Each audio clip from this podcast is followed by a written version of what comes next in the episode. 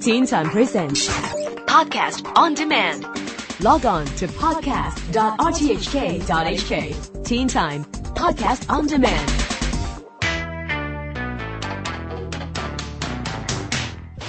This is the Teen Time Science blog. I'm Neil Chase. One thing in common with all smartphones, TVs, laptops, and other computers is that they all have screens. They might be big or small, but they are all flat and solid. However, scientists at the University of California in Los Angeles have developed a screen that is flexible. It is composed of OLEDs, that is, organic light emitting diodes, and although no bigger than the screen on a smartphone, it can bend in different shapes without losing the image. The main problem in making that happen has been to keep all the individual OLEDs connected whilst the screen is being bent. Another problem that they will have to overcome will be to ensure that the colors stay the same if the screen is stretched or bent. Light behaves differently when shone through different thicknesses and densities of plastics, and those will change when the screen is bent. So it is still a very early prototype, but one day you should be able to bend and stretch your TV into different shapes.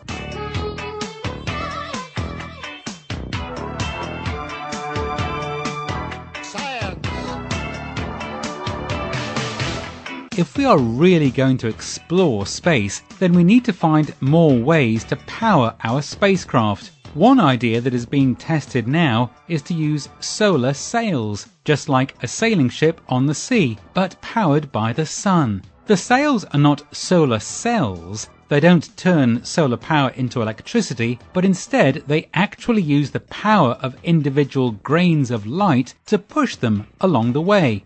The concept only works when there is no gravity and minimal friction, but it could propel spacecrafts huge distances relatively quickly. The principle is that individual photons of light hit the sail and give it a tiny push before they bounce off. Of course, it needs billions of photons to even move a sail just a fraction, but astronomers say that the right sail with the right light could reach speeds of a quarter of a million kilometers per hour, even though it would take many years to reach that speed. If that could be developed, then those speeds would make it much easier for sending long range probes into space than using traditional rockets.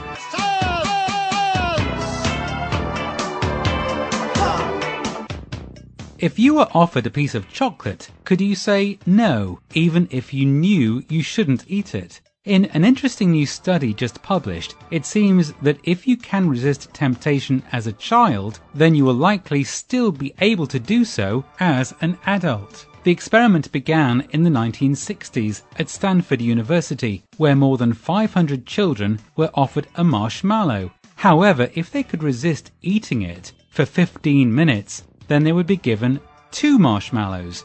Some kids could resist, others could not. And now, 40 years on, the same people who could not say no then seem to have the same traits now. Of course, it's not just about eating sweets, but the study seems to suggest that willpower or impulsive behavior are part of our genetic makeup, which shows up when we are young and then continues through our lives.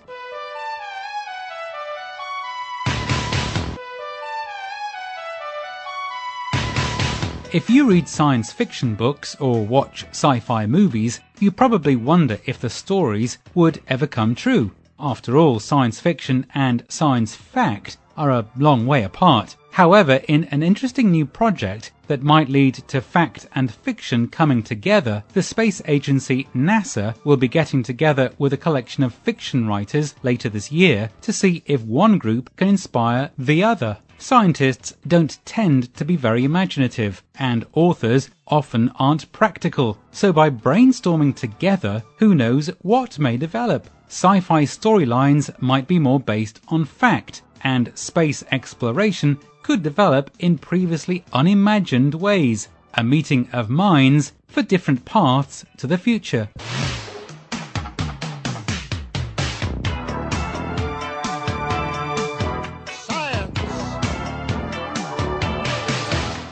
We often say that laughter is good medicine, and it seems that it really is true. New research from the University of Maryland in the United States showed some interesting results after people watched a funny movie or a sad one. After a film that made them laugh, people's blood vessels were wider, but after watching a sad or depressing movie, their blood vessels were more tight and constricted. And the less constricted the blood flow is inside your body, the healthier you will be, and the less likely you will have heart problems. Of course, we still can't simply say that laughing prevents heart disease, but it certainly can't do any harm. I'm Neil Chase, and that's it for the Science blog for this week. Read it back again on the Teen Time website, and I'll see you next Thursday evening for more.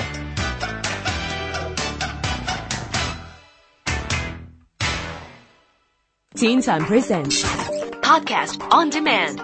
Log on to podcast.rthk.hk. Teen Time Podcast on Demand.